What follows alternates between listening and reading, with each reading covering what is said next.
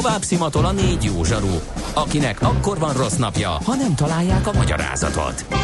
A francia kapcsolat a Wall Streetig vezet. Figyeljük a drótot, hogy lefüleljük a kábelt.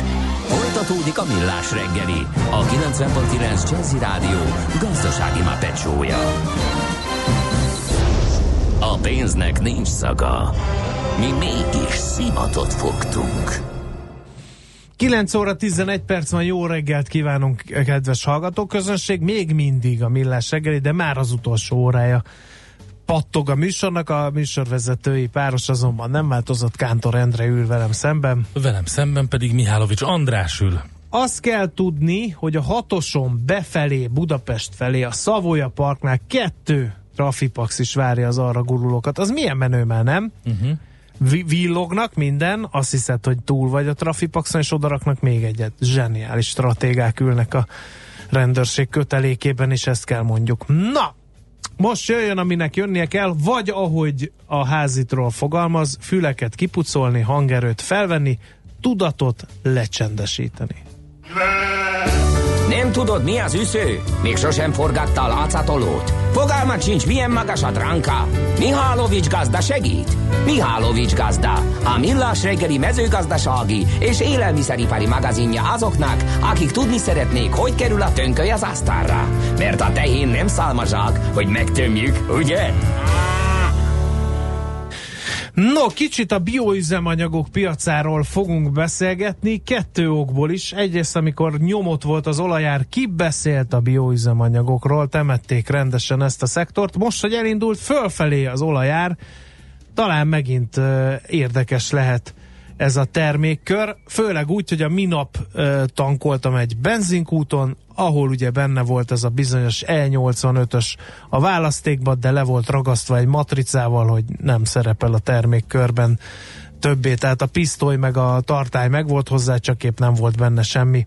Na, nézzük, hogy hogy áll ez a piac mostanság, ebben kalózunk lesz Renk Zoltán, aki nem más, mint a Hungrana Kft. vezérigazgatója. Szervusz, jó reggelt kívánunk! Jó reggelt, szervusz, üdvözlöm a hallgatókat! Hát bioüzemanyag akkor is van, amikor nem beszélünk róla, ugye, mert uniós rendelet írja elé, hogy a rendes üzemanyagba azért valamennyit kell belekeverni, ugye? Így van, pontosan. Ez 2020-ig gyakorlatilag minden tagállam számára kötelezővé tette a kötelező bekeverést uh-huh. a mhm. benzinhez az etanolt, illetve a biodízelt a dízel üzemanyaghoz. Igen, most jön majd 2020, ilyenkor rögtön adódik a kérdés, hogy mi lesz ennek a sorsa. Tovább megy ezen az úton az Európai Unió, vagy még vitatkoznak arra, hogy mit csináljon? Hát még nagyon, nagyon komolyan vitatkoznak évek óta tulajdonképpen, de nagyon a véghajrában vagyunk, nagyon a finisben vagyunk. Ugye párhuzamosan az EU újabb 7 éves költségvetésével, illetve a mezőgazdaságnak a, a kapreformjával, tehát a közös agrárpolitika reformjával gyakorlatilag egy ilyen energiareform is, vagy energia policynek, vagy, vagy politikának a reformja is zajlik tulajdonképpen, ami 2020 és 27 között szabná meg azt, hogy a közlekedésben milyen megújulókat lehetne használni, bennük vagy köztük tulajdonképpen a bioüzemanyagokat is. Hát nem tudok még mindent egészen pontosan, az biztos, hogy közelednek az álláspontok. Ez egy olyan ez egy olyan jogszabály, ahol a három szervnek, tehát az Európai Bizottságnak, a Parlamentnek és a Tanácsnak összhangban kell jóvá hagyni azt, hogy mi legyen gyakorlatilag a, a 7, illetve a 10 évre vonatkozó uh, szabályozás, hiszen ez 2030-ig szólna. És most nagyon úgy néz ki, hogy a bolgár elnökség nagyon nyomatja azt, hogy még az ő ideje alatt, tehát június 30-ig legyen megállapodás, és erre most úgy néz ki, hogy van is esély. Uh-huh. Uh, legjobb szenárió az az, hogy megmarad a 2020-ban elért szint, de bővülés nem lesz. Ah. Ez a legjobb szenárió. Uff, hát ez akkor eh, az optimista beszél belőle. De mi, mi a, az oka annak, hogy nem lépnek ebbe tovább? Bizonyított eh, bármi, azért volt ideje bizonyítani ennek az üzemanyagfajtának a gyakorlatban is. Eh, üvegházhatás csökkene tőle, maga matek az, az kijönne úgy, hogy mert ugye több zöld szervezet mondja azt, hogy több energiát kell felhasználni a és ráadásul fosszilis energiát a bioüzemanyagok előállításához, mint amennyi megtakarítást elérünk vele. Igen, na most, tehát az energia mérleg az egyértelműen pozitív, tehát ez ilyen jellegű érvek a bioüzemanyag ellen már, már nem szólnak, már nincsenek, uh-huh. ezt azért belátták a döntéshozók is, hogy, ez, hogy ezek, ezek valótlanok voltak. Mondjuk 20-25 évvel ezelőtt lehet, hogy igazak voltak, amikor bejött ez a technológia, de azóta annyit fejlődött, hogy ilyen két-két és félszeres az energia mérlegünk, tehát ilyen szempontból ez, ez rendben van. Igen, jól mondtad, tíz éve gyakorlatilag Európában jelen van ez az iparág, és, és pontosan, hogy bizonyított már eleget, sőt, évről évre fejlődött, és ezek a számok, ezek, ezek évről évre szebb például UHG megtakarítást mutattak. Uh-huh. Ettől függetlenül most Brüsszelben gyakorlatilag főleg olyan témákról van szó, hogy a pálma olajjal mit csináljunk, tehát ugye a pálmaolaj, amit Indonéziában, Malajziában hoznak be, ahol esőerdőket írtottak ki évtizedeken keresztül, azért, hogy ilyen olajpálma ültetvényeket telepítsenek, ennek a legnagyobb piaca az európai biodízel ipar. Tehát ennek a kitiltása például napirenden van. Napirenden van az is, hogy egy ilyen üvegházhatású gáz kibocsátás megtakarítású alapú legyen ez a, ez a bekeverés. Tehát ne egy fix százalékot keverjünk be, hanem azt mondjuk, hogy mondjuk 70 százalék UHG megtakarítás alatt ne lehessen használni ilyen olajat, ezzel ugye is gyakorlatilag emelve a két üzemanyagnak az UHG megtakarítását. Uh-huh. Illetve hát egy harmadik nagy téma, ami most már évek óta egy ilyen kedvenceink és livlinge az Európa Parlamentnek, ez a második generációs üzemanyagnak a kérdése, ami ugye nem elsősorban kukoricából vagy búzából készíti az etanolt, hanem például kukorica szárból vagy szalmából. Igen, ez egy régóta formálódó technológia, de áttörésre egyelőre nem szólnak a hírek.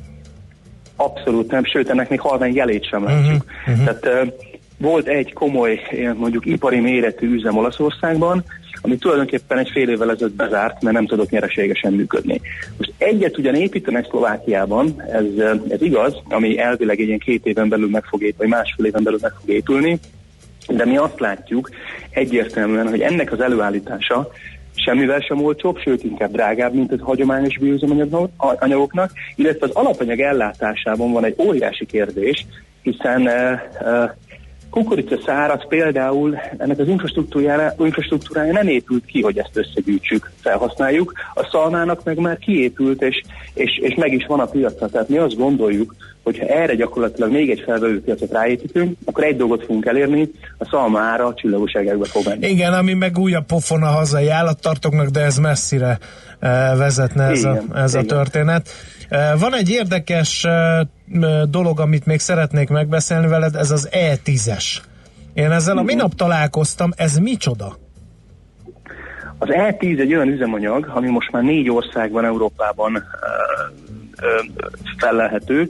Ez tulajdonképpen egy olyan üzemanyag, ahol 10% etanol uh, tartalmaz a bekevert üzemanyag, csak hogy értsük, ez nálunk most Magyarországon jelenleg 4,9 tehát ez pont a duplája. Tehát ennek. ez egy ilyen dupla uh, bioetanol tartalmú üzemanyag. Így van. Uh-huh. Így van. Ez jelenleg Finnországban, Franciaországban, Németországban és Belgiumban használható, és Hollandiában nagyon fontolgatják a jövőre 2019 vagy 20-ban a bevezetését.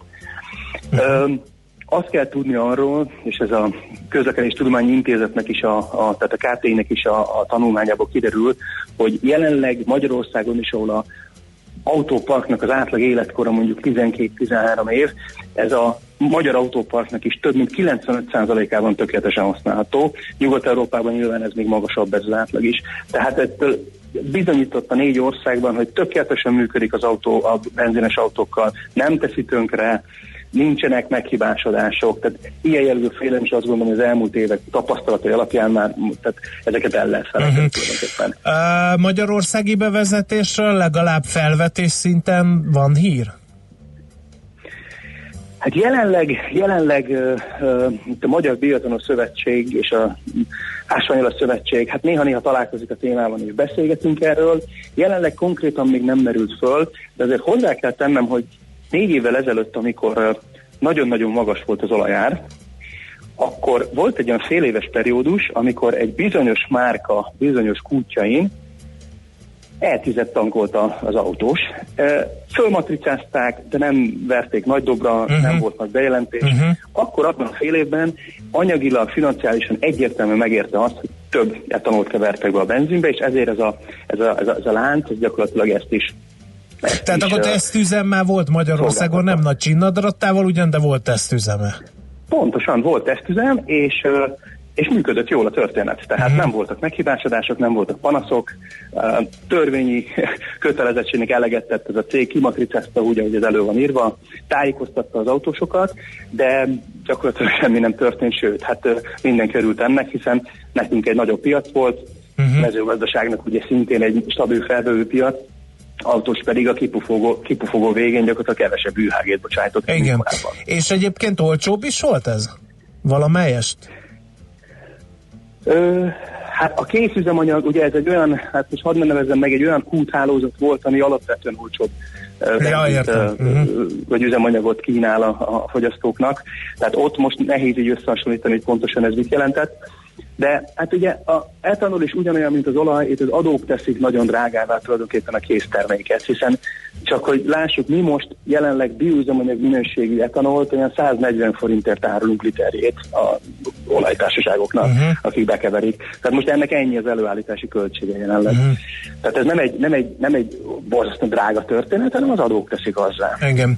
Még egy kérdés, és legyen ez az utolsó. Uh, ugye Magyarország érdekelt lenne abban, uh, sőt jól járna azzal, hogyha, hogyha az Európai Unió előre lépne és több bioetanolt keverne az üzemanyaghoz, mert mi nagy hatalmalom vagyunk ebben a, az iparágban, ugye? Így van, így van. Magyarországon két nagy gyártó van, mi vagyunk az egyik, és Dunaföldváron van a másik, és tulajdonképpen ez a két gyár a közel 10%-át megtermeli a teljes európai üzemanyag minőségű etanol termelésnek. Tehát azt gondolom, hogy az, hogy az nagyon jelentős. Ugye a legnagyobb gyártók azok Franciaországban és Németországban vannak, de azt hiszem, hogy Magyarországon is ez egy nagyon, nagyon szép szám. Ennek egyébként a legnagyobb része, hiszen azért a magyar piac az pici, a legnagyobb része exportra megy, mhm. exportáljuk, uh-huh amivel ugye még az export-import mérlegünket is kicsit javítjuk. Igen, ráadásul ugye magyar kukoricából, ami a termelőknek jelent egy biztos piacot. Ami a termelőknek jó, és ezáltal hozzáadott értéket exportálunk pontosan. Tehát uh-huh. nem a kukoricát feldolgozatlanul, hanem egy magasabb értékű uh, terméket, uh-huh. ami, ami hát ugye a gazdaság egészének jó. Jó, hát reméljük, hogy a kormányzat is felismerte ezt a lehetőséget, és lobbizik Brüsszelben, hogy egy kicsit az etanol felhasználás növelj, növelje. Meglátjuk, mi lesz, ha a szabályozás életbe lép, biztos, hogy fogunk még beszélni a témáról. Köszönjük szépen! Szuper, nagyon jó. Köszönöm szépen én is! Szerbusz, minden jót! Renk Zoltánnal a Hungrana Kft. vezérigazgatójával néztük meg, hogy hol áll a bioetanol felhasználás Európában. Még van hova fejlődni, legyünk optimisták. Mihálovics gazda most felpattant egy kultivátorra, utána néz a kocaforgónak, de a jövő héten megint segít tapintással meghatározni, hány mikron a gyapjú. Hoci a pipát meg a bőrcsizmát. Most már aztán gazdálkodjunk a rézangyala. Oh, tell me why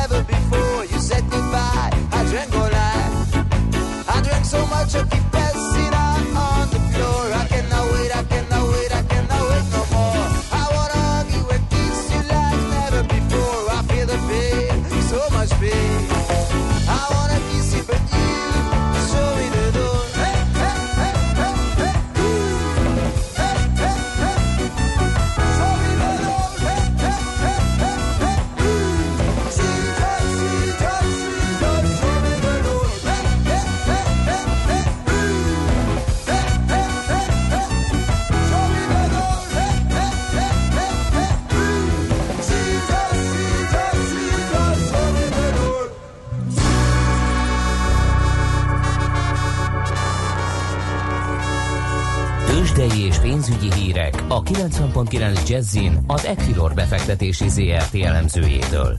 Equilor, a befektetések szakértője 1990 óta. A vonalban pedig Kovács Bálint, helyettes vezető elemző. Szervusz, jó reggelt kívánunk! Jó reggelt kívánok én, sziasztok! Na mi történik? Semmi nyugalom, így van, egész pontosan alacsony forgalom mellett szűk tartományban ingadozik ma a magyar piac Bux Index kereskedése. Ugye azt láthatjuk, hogy az Egyesült Államokban és az Egyesült Királyságban sincs ma kereskedés. Uh-huh. Bank Holiday meg Memorial Day van, Így és van. már ez ennyire rányomja a bétre a, a, a hangulatot legalábbis? A forgalom tekintetében mindenképpen, hiszen azért az elmúlt héten az első fél órában nem volt ritka, hogy 1 milliárd forint feletti forgalmi értékekről tudtunk beszámolni, most viszont 480 millió forintos összértéket láthatunk. Azért gondolom ez rendkívül alacsony, és Mhm. a forgalom nagyon nagy része az, az OTP-ben bonyolódik le. Nem is találja az irányt a bankpapír itt az első fél órában. Mm, Azt láthattuk, hogy 10.100 forintnál volt a napi maximum értéke, aztán az előbb 9.950 forintig is csúszott le. Tehát az OTP-ben van egyedül olyan mérhető forgalom, amivel mondjuk az elmúlt héten indult a kereskedés. Összességében azt lehet elmondani, hogy kismértékű mínuszban a Bux Index 35.716 ponton, az előbb említett forgalmi érték közelében vagyunk. Sorban pedig a MOL 2600 forinton áll jelenleg, ami közel 1%-os mínusznak felel meg. A Magyar Telekom esetében rendkívül alacsony forgalom mellett szinte stagnálás mutatkozik 418 forinton. Az OTP 20 forintos pluszban jelenleg 10.020 forinton áll, a Richter pedig 35 forintos emelkedés mellett 5360 forinton kereskedik. Azt azért még az európai hangulatról szeretném elmondani, hogy összességében optimista, ez nagyrészt köszönhető ugye az oroszországi felől érkező híreknek, ahol várhatóan szakértői kormány alakulhat, ezt szoros figyelemmel követjük, illetve hát ma folytatnak tárgyalásokat ezzel kapcsolatban. Ez mindenképpen jót tett az európai befektetői bizalomnak, és a hangulatnak is láthatjuk azt, hogy az európai bankpapírok vezetik ma az emelkedést, mármint ha Nyugat-Európára tekintünk. Ebben a tekintetben pedig érdekesség az, hogy az OTP egyelőre leginkább iránykeresést ö, mutat. Oké, okay, oké, okay, hát akkor délután még zargatunk titeket, és akkor majd lehet, hogy egy pár sztorira vagy céges dologra világítunk rá itt Európában, például a DAX-nál, vagy Budapesten is lehet, hogy lesz addigra mozgás. Figyeljük akkor az eseményeket. Köszönjük szépen! Rendben, én is köszönöm szép napot nektek, sziasztok! Kovács Bálintal beszéltünk, helyettes vezető elemzővel. Tőzsdei és pénzügyi híreket hallottak a 90.9 Jazzin az Equilor befektetési ZRT elemzőjétől. Equilor, a befektetések szakértője 1990 óta. Műsorunkban termék megjelenítést hallhattak. A lakosság nagy része heveny mobilózisban szenved. A statisztikák szerint egyre terjednek az okostelefonok. A magyarok 70%-a már ilyet használ. Mobilózis. A millás reggeli mobilos rovata heti dózisokban hallható minden szerdán 3.49-től. Hogy le nem erőj. A rovat támogatója a Bravofon Kft. A mobil nagyker. Rövid hírek a 90.9 Jazzin. Képzést tartottak a motoros polgárőröknek a Hungaroringen. Az első alkalommal megrendezett elméleti és gyakorlati továbbképzésen több mint száz motoros polgárőr vett részt. Az eseményen a rendőrség bejelentette, hogy újabb nagy teljesítményű motorkerékpárokat és védőruhákat ad a polgárőrségnek. Az Iránnal kötött nukleáris megállapodással összefüggő cselekvési tervről is egyeztetnek ma az uniós külügyminiszterek Brüsszelben. A külügyi tanács tárgyal emellett a venezuelai és a gázai helyzetről is. Várhatóan megvitatja az Európai Unió és az afrikai, karibi és csendes óceáni országok közötti új megállapodást. Rekordszámú államtitkára van a kormánynak. 2010-ben 42, 2014-ben 53, idén pedig már 60 államtitkárt neveztek ki az Orbán kormány hivatalba lépése után, írja Blick. A miniszterek is egyre többen vannak. 2010-ben még 9 miniszter dolgozott a kormányban, most már ők is 13-an vannak. Átadták a Szegedi Vadaspark elefántházát. Ez a komplexum történetének legnagyobb, több mint fél milliárdos beruházása. A három elefánt német állatkertekből érkezett. Az új épület öt állat tartására alkalmas. Újra sztrájkolnak a francia vasutasok. A Super Expressek kétharmada, a többi belföldi vonat fele nem fog járni. A vasúti reform ellen április óta tiltakozó szakszervezetek leginkább azt kifogásolják, hogy a kormány 2020-tól megszüntetni a vasúti dolgozók korengedményes nyugdíjba vonulásának lehetőségét. Kórházba került idősebb George Bush. A 93 éves volt amerikai elnök vérnyomása hirtelen túl alacsony lett, és kimerültnek érezte magát. Szóvivője szerint néhány napig maradhat kórházban. A volt elnök nemrég életveszélyes állapotban került az intenzívre egy vérfertőzés miatt. A fertőzést felesége Barbara Bush temetése után néhány nappal kapta el. Folytatódik a meleg, nyárias, füllett idő a több órás napsütés mellett, főként a délutáni, kora esti órákban helyi záporok, zivatarok is kialakulhatnak. Napközben 26 és 31 Celsius fok között alakul a hőmérséklet. A hírszerkesztőt Schmidt-Tandit hallották, friss hírek legközelebb fél óra múlva. Budapest legfrissebb közlekedési hírei, itt a 90.9 jazz a fővárosban arra szól a kocsisor az Etele úton a Fehérvári útig és tovább a Hengermalom úton, a Fehérvári úton a Kondorosi úttól befelé, és fennakadásra kell számítani az Andor utcában a Tétényi út felé, illetve a Tétényi úton a Kondorosi úttól befelé, Telítettek még a sávok a Budaörsi úton befelé a Sasadi úttól, az M3-as bevezető szakaszán a kacsó úti felüljáró előtt a Kóskároly sétányon befelé és a Dózsa György úton a Hősök terénél mindkét irányból. A Hungária körgyűrűn a nagyobb csomópontok előtt szintén megakad a sor, és a Szélkámán térre vezető utakon is telítettek a sávok. A Mészáros utca Alagút útvonal és az Alkotás utca Krisztina körút felé is nehezen járható. Sokan vannak Csepelen a második második Rákóczi-Ferenc úton az m 0 közelében és a 6-os főút bevezető szakaszán is az m 0 nál Irimiás Alisz BKK Info. A hírek után már is folytatódik a millás reggeli, itt a 90.9 jazz Következő műsorunkban termék megjelenítést hallhatnak. Ladies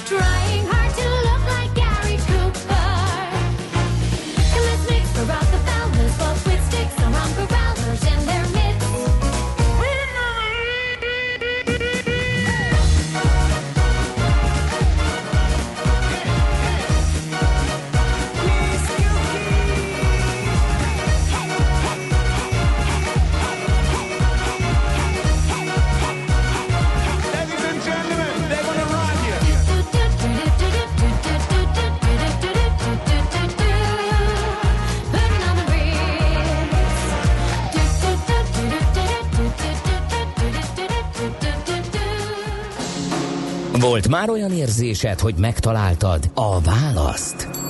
Aha, aha, aha. Heuréka élmény. Jövő kutatás a Millás reggeliben, a Spark Institute at IBS szakmai támogatásával. Csak jövő időben beszélünk. Mielőtt rátérnénk mai fő témánkra, a dühös hallgatónak az SMS-ét olvassuk be. Jó lenne, ha a számok címeit küldenétek. Folyamatosan éljen az RDS írja közjegyzők, küldjük. Ennyit tudok mondani. Mindenki higgadjon le, mennek az RDS-be. Lehet, hogy beragadt, nem? Lehet. Nem a mat, nem, lehet, hogy nem kaparta le a matricát, és azt le kéne venni, és akkor utána. De nem, egyébként tényleg a technikusokkal egyeztettünk, és ők azt állítják, hogy működik. Úgyhogy Igen. Kérünk, Tehát mi most két malomkő közé kerültünk. A hallgató szerint nem, a technikusok szerint igen, mi meg itt állunk pőrére vetkezve, és pironkodunk mindkét tábor nevében is. Ne! Nem ezért gyűjtünk össze, hanem azért, hogy beszéljünk a prediktív analitikáról. Sokkal izgalmasabb lesz, megígérem, mint az RDS. Ez ügyben hívtuk a stúdióba Mester Tamás adatelemzőt, a Data 36 alapítóját. Szia, jó reggelt! Mi lenne, Sziasztok. ha most, azon gondolkodtam, hogy mi lenne, ha most nem kérdeznénk meg, hogy mi ez a prediktív analitika, csak úgy elkezdenénk beszélgetni róla, hogy mennyi hallgató eh, kezdene el dühös SMS-eket írni, de nem követjük el ezt a szakmai hibát, megkérdezzük az első kérdést, tehát legyen az, hogy mi ez a prediktív analitika.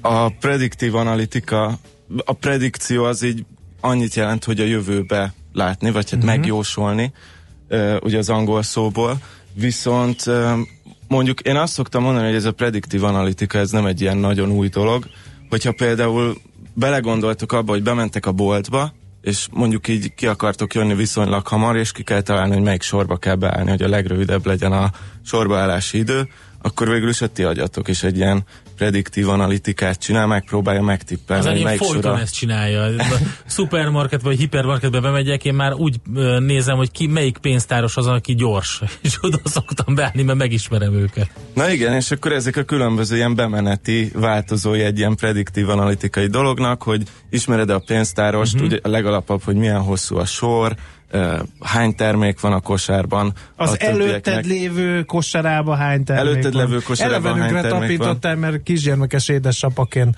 eh, Endrével nagyon eh, profik vagyunk szerintem ebbe a bevásárlásos dologba, úgyhogy prediktíven ott vagyunk a szeren nagyon.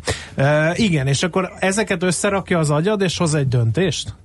Persze, igen. Na és hogy az a lényeg, meg az most az ilyen nagyon trendi dolog a prediktív analitikában, hogy hogy mindezt ugye számítógéppel is meg tudjuk csinálni, csak a számítógép valószínűleg ilyen pontosabb. Hát egyrészt ilyen finomabb adatok kellenek neki, tehát nem csak az, hogy a te saját tapasztalatod, hanem össze kell szedni mindenfelől az adatokat.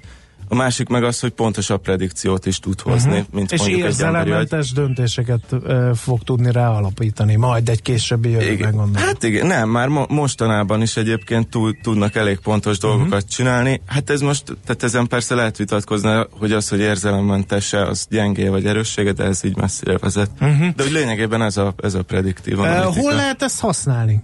Ipari üzemekben? Vagy, vagy a hétköznapi életben, tehát a szolgáltató szektorban is akár? Hát hú, nagyon sok helyen lehet használni, meg nagyon sok helyen használják is. Most a, egy, egy ilyen kicsit már továbbfejlesztett technológiája ennek, a, ami, ami most nagyon trendi, ugye az önvezető autók, ahol hát nem pont prediktív analitikával működik, de mondjuk azt, hogy így nagyon leegyszerűsítve a magja az, ami egyébként egy ilyen nagyon egyszerű felhasználási mód, és, és teljesen ezen a technológián alapszik, az nekem mondjuk egy ilyen személyes sztori, hogy, e, hogy egy hónapja így felhívtak a bankomból, hogy letiltották a bankkártyámat, mert hogy külföldön használták, és hogy ők a különböző mintáim alapján, ahogy én fizetek, így beazonosították, hogy ez biztos, hogy nem én vagyok. Hát most ebben az esetben egy ilyen nagyon egyszerű dologról volt szó, hogy egy órával előtte fizettem Magyarországon, de hogy ennél összetettebb dolgok is vannak, és ilyenkor is az történik, hogy uh-huh. feldolgoznak sok-sok fizetési adatot, és megnézik azt, hogy mi az, ami ráilleszkedik erre a görbére, és mi az, ami nagyon távol van tőle, ez az ilyen ö, csalás szűrésnek uh-huh. a, a, az alapjai, uh-huh. és akkor itt, tehát én ezzel most nekem megmentettek egy csomó pénzet. Tehát a prediktív analitika az itt van, csak nem tudunk róla. A, a Sok prediktív esetben. analitika abszolút szerint ketten Na, már mondhatjuk, kérdezni, hogy, hogy használják például egy gyakorlatban. a, a, ilyen ismert um, térkép um, vagy vezető szoftverek, ezek, vagy appok, ezek ezt csinálják egyébként, vagy az még nem az, csak valami olyasmi, hogy begyűjti az adatokat a városban a, a forgalomról, meg hogy hányan merre közlekednek, és akkor azt mondja, hogy te ne arra menj, hanem menj egy másik irányba. Mm, hát azt nem mondanám prediktívnek, Mhm. mert hogy a, a, az igazából tehát jelen idejű adatok alapján Ah, van, tehát ilyen nem ilyen jövő alapú, de, de azt mondanám, hogy, hogy, tehát, hogy az meg a prediktív analitikának az alapja, amit az a térkép csinál, uh-huh. és akkor valószínűleg, ha azt így fejlesztgetik, akkor igen, akkor majd biztos, biztos lesz valamilyen okay. még fejlettebb. Mielőtt tovább megyünk, nézzük meg ezt a ö, Data 36-ot, ez micsoda, és ö, mivel foglalkoztok? Ez a Data 36, ez, a, ez az én blogom, data36.com. Ja. És akkor itt ilyen mindenféle uh, témával kapcsolatos, nem csak prediktív analitika, hanem ilyen adatelemzés analitika általánosan. Erről írok mindenféle ilyen cikkeket, és akkor ennek kapcsán csinálok Európában ilyen egynapos képzéseket. Na, e, mi az, ami szükséges ahhoz, hogy jól működjön maga ez, a, ez, a, ez az előrejelzés? Um, rengeteg adat gondolom, illetve ezeknek az adatoknak a megfelelő módon uh, történő felhasználása, vagy, egy, uh, vagy ezeknek az adatoknak a megfelelő módon történő gyűjtése. Mi, mi, mi szükséges hozzá, hogy jó legyen? A, az első lépés az mindenképpen az, amit mondtál is, hogy, hogy adatgyűjtés kell természetesen, tehát so, szükségünk van relatív sok adatra. Most persze tényleg az, hogy mi, mi a sok, meg mi a kevés, az, az, arról megint lehetne órákat beszélgetni, de igen, ez az első lépés. Utána ezeket az adatokat uh, szépen meg kell formázni, hogy a számítógép is fel tudja dolgozni.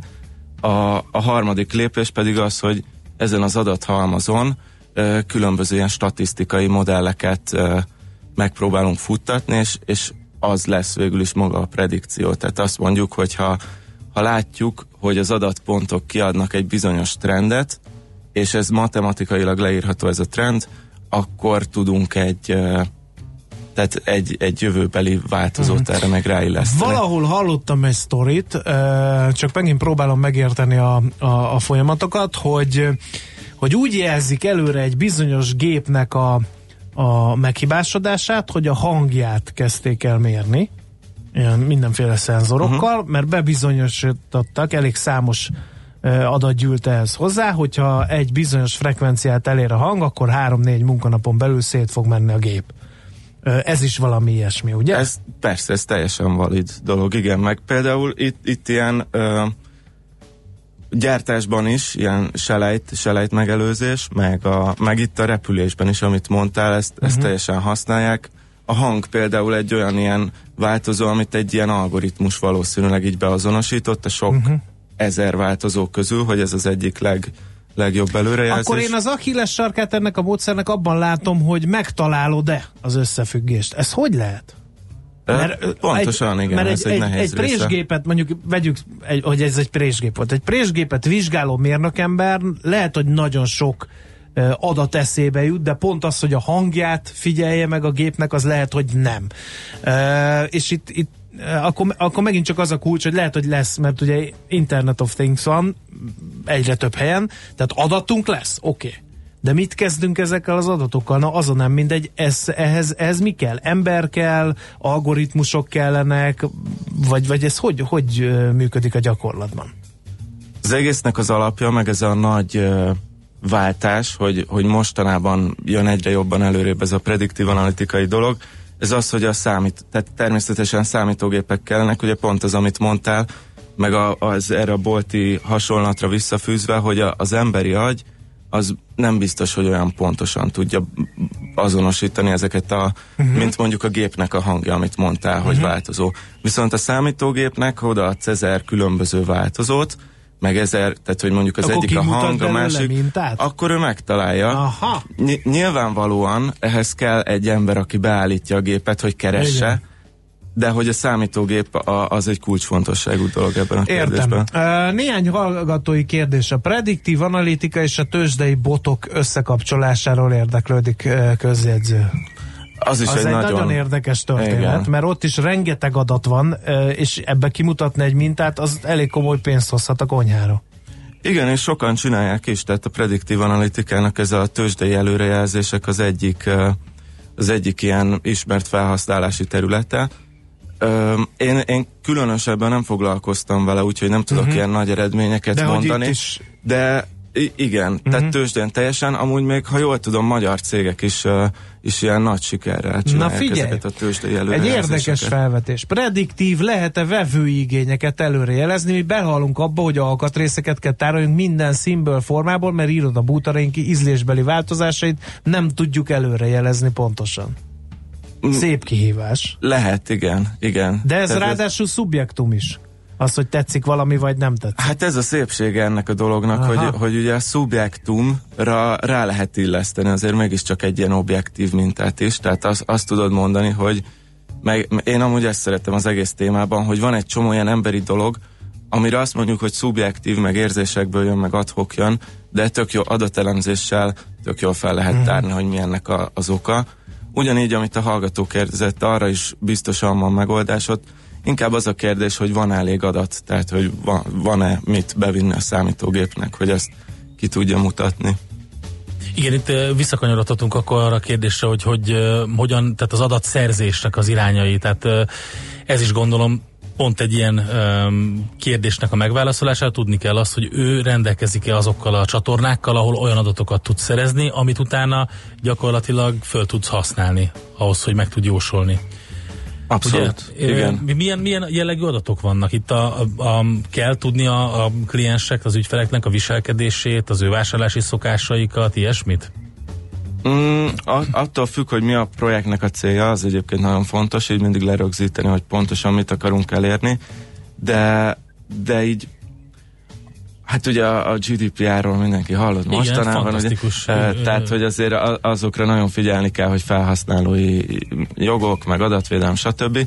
De azon felül, hogyha így összegyűjtjük az adatokat név nélkül, akkor akkor igen, hát mondjuk mondok egy példát úgy a legegyszerűbb, hogy ez például online-ban azért annyira elterjedt, mert hogy online-ban meg tudjuk csinálni azt különböző szoftvereknél, hogy egyszerűen nézzük, hogy hova, kattint, a, hova kattintanak uh-huh. a felhasználók, és minden egyes kattintásuk, ha megvan, akkor annyi mennyiségű adatunk keletkezik, hogy mondjuk meg tudom jósolni, hogy mekkora eséllyel kattint arra a gombra, amit, amit én szeretnék. Uh-huh. Vagy mekkora eséllyel, ha küldök neki egyfajta hírlevelet, tetszik neki az a hírlevel, mint egy másik fajta hírlevel.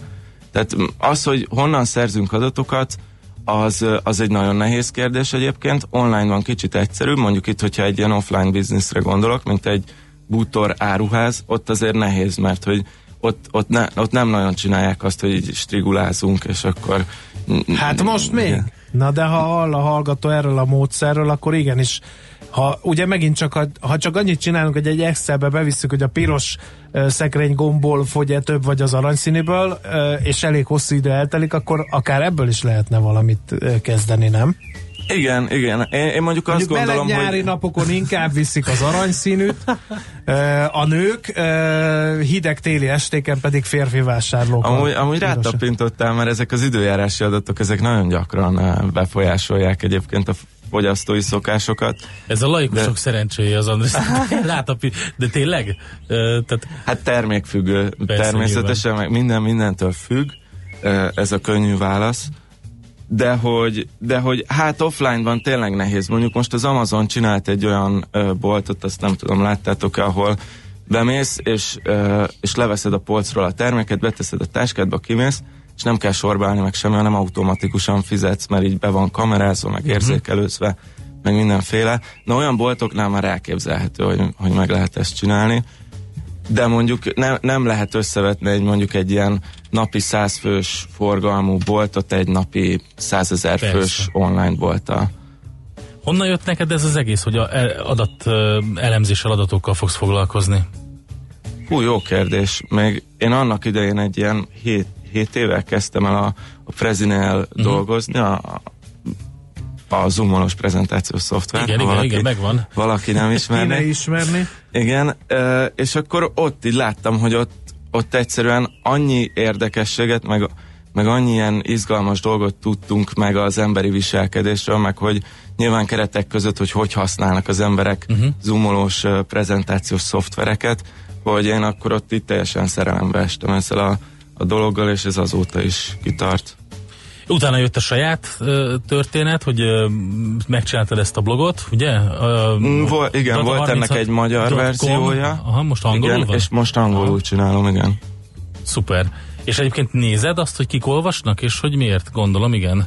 Hát azt ugye nem látom, hogy kik, mert De jó, a de Chili hogy- Persze aha, hát- hogy- de hogy honnan. De persze, igen, Mhm. igen, igen. Tehát, hogy most is, ha uh, hazamegyek, akkor megnézem, hogy az adás kapcsán éppen mekkora uh, kiugrás volt a, az adatokban, de persze Oké. ezt én 9 óra 54 perckor, akkor kimondjuk, hogy data36.com, és akkor megnézzük, hogy mi Várj, történik e, e kapcsán. Élőben tudom nézni. Na látod? És ráadásul azt is meg tudod nézni, hogy például minket, akik uh, Sydneyből hallgatnak, vagy Melbourneből, vagy uh, Calgaryből, ők is rámennek-e erre a, erre a, erre a blogra. Úgyhogy ez egy nagyon érdekes. Oké. Okay. Um, Megugrott. Egy Lá- látod? Na ennyi. Akkor a pénzügyi részét majd később megbeszéljük ennek a történetnek. mi, mi meg ezzel foglalkozunk. Na de félretéve a, a, a tréfát, az egész ugye erről szól a pénzről, és arról, hogy hogyan lehet effektívebb, hatékonyabban, hogyan lehet egyszerűbben, jobban csatornázni a bevételt a, a cégeknél. Al, alapvetően, hogyha le, Üz, hogyha, üzleti, üzleti irányban igen, a pénz az sokszor egy ilyen végső mérőszám. öm, Nem mondanám, hogy csak erről szól, Nyilván, de, de nyilván igen. nem, de, de mennyi, mennyi az a, az a tehát mennyi, mennyi fejlesztés megy abba, hogy minél jobb szenzorok legyenek, bármilyen ö, adatszerző dolog, akár a offline területről, gondolom inkább az ilyen szenzorok, akár online területről minél jobb mérőeszközök legyenek, hiszen van egy csomó online ingyenes mérőeszköz, amivel tudjuk mérni a forgalmát az oldalunknak, mindenféle analitikát kapunk, de azért mégiscsak gondolom rengeteg pénzt betolnak ebbe, hogy még jobban fejleszék ezt az iparágat. Uh-huh. Persze, abszolút, tehát nagyon, nagyon sokan elindultak ebbe az irányba. Én azt mondanám, hogy még most nem tartott a technológia, hogy ilyen szenzoros szinten uh-huh. mondjuk azt, hogy a napi életünket befolyásolja ez a technológia.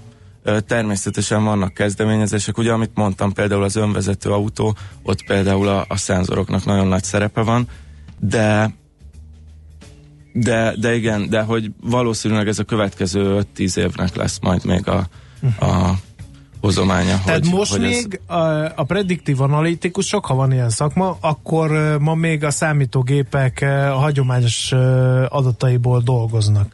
Hát nagy ha részük, ez kilép igen. az utcára, mondjuk a szenzorok miatt, ugye itt mindenféle szenzor lehet, mondjuk nem tudom, Hőmérséklet, hőmérséklet vizuális. fényviszonyok, de ki, például képet is lehet majd esetleg analizálni? Igen, ma is lehet, csak még nem elterjedt. Tehát, Mhm. uh-huh. hogy, hogy persze ez a képfelismerés, ez most a, az utó, utóbbi öt évben egyébként nagyon nagyot fejlődött, még nem, szerintem még nem ütötte át így a mainstreamnek a, a határát, tehát azért így napi szinten nem találkozunk vele, de már, hogyha néztétek, ezek vannak ezek a sétáló kutyák, a, bo, a, a robot kutyák igen, a igen, Boston Dynamics-ban. Ott is nagyon sok ilyen ö, képfelismeréses módszert csinálnak, hogy megtalálja a kilincset az ajtón, meg, meg ilyesmi. Uh, megint csak szóba kell hoznunk minden IT technológiával kapcsolatban szóba hozzuk a biztonság kérdését, mert hogyha rossz adatokat gyűjtök be, vagy nagy Isten szándékosan rossz adatokat adok meg egy ilyen analízisen ö, működő döntéshozatalhoz, a döntéshozatalhoz, abból nagy baj lesz. Uh, ezeket hogyan próbálják meg megakadályozni? azok, akik fejlesztik ezeket a technológiákat, vagy még egyelőre csak a tudományos kihívás lebeg a szemük előtt? Nem, már próbálkoznak azért ezek, ezeket szabályozni, meg hát vannak is szabályozások. Szerintem ez is olyan, hogy ez így a következő 5-10 évben fog kialakulni. Mert hogy ma, Mert a tehát mondjuk GDPR törvény... mondjuk pont ezekre a hagyományosan ö, számítógéppel beszerzett ö, dolgokra egy, egy valamiféle válasz. De a képalkotó, tehát hogy megyek az utcán, és minden hirdető szenzorokat rak ki, és akkor majd pont az általam vásárolt mosószer ö, akcióról fognak beszámolni, még a mellettem jövő Kántor Endrének meg ö, biciklipedált fognak ajánlani ö, ugyanazon hirdetők, az még azért odébb van. Odébb szerintem nem sokkal, ö, sajnos egyébként, de, de, de, de igen, még azért még ma nincsen.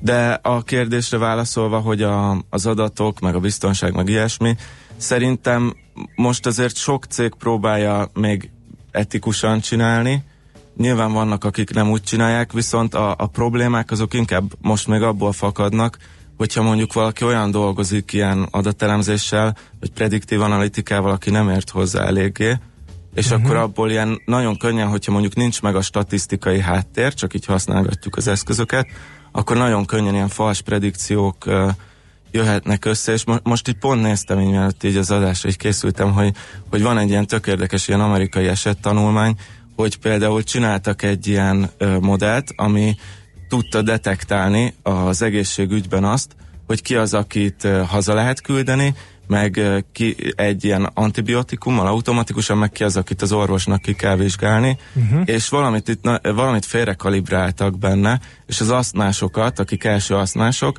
azokat mindig hazaküldte, és azért küldte haza, mert hogy azt látta, valahogy úgy volt beállítva a modell, még egyszer mondom, hogy így hibásan, hogy, hogy ők akárhányszor elmentek az orvoshoz, ők sose haltak meg, de hogy azért nem haltak meg, mert az mert orvos mindig kezd... észrevette, igen, rögtön. Szóval igen, ezért így, így félre lehet menni, hogyha nem szakértői kezekbe kerül egy, uh-huh. egy adat, de Hát Igen, akkor, de hát ezt elkapták szerencsére. Akkor mindenképpen vannak hibát. fehér kalapos prediktív analitikusok és fekete kalapos prediktív analitikusok is, akik a sötét oldalt szolgálják.